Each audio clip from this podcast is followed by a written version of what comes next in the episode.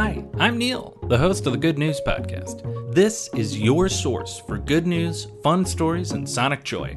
All of this goodness is coming to you from beautiful Chicago, Illinois. For today's good news, I have two fun stories that caught my eye, wherein two pets got loose, made daring escapes from their families, and then ended up having wild adventures.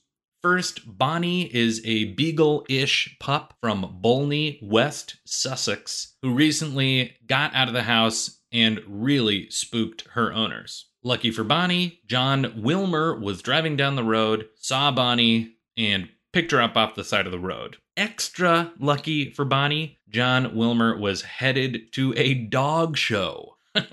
He's quoted as saying, She was such a lovely dog, I thought it would be a good idea to enter her. He entered her in the competition in the rescue dog class, and she won a prize. Third place, no blue ribbon here, but still, it was Bonnie's first competition. Meanwhile, the family was using social media and eventually reconnected with Bonnie. Paula, Bonnie's mom, is quoted as saying, She's had such a full life. When John brought her back to us with a rosette, we couldn't believe it. It's a shame she didn't come first in the show.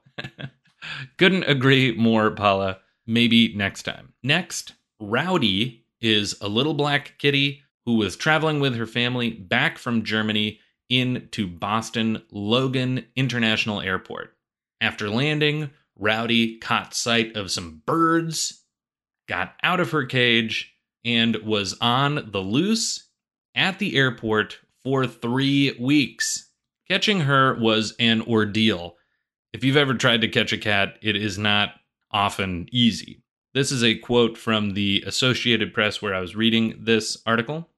Her getaway set off a massive search involving airport and Lufthansa personnel construction workers, and animal welfare advocates, as well as the use of wildlife cameras and safe release traps.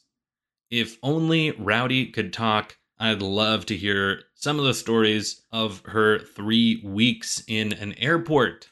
I imagine we have all daydreamed about living secretly in some public location for a little while. I know that I read a book when I was a kid where a brother and a sister lived at a museum, something, something, Basil E. Frankweiler.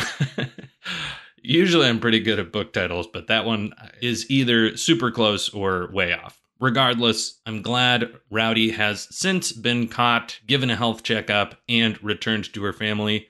And same thing with Bonnie. Glad that Bonnie is back with family. They both have stories to tell, or bark and meow, as the case may be, which I think is pretty good news. And that is the good news I have for you today. Enjoy the rest of your day. Thanks for listening. If you've got good news or an idea for the show, amazing. Send an email to hello at thegoodnewspodcast.fm. While you're at it, follow us on Twitter at the Good News Pod. If you love the show, think about supporting our Patreon or reviewing us wherever you're getting this podcast from. Both are great. The music you hear on the show is from Poddington Bear. Have a great day.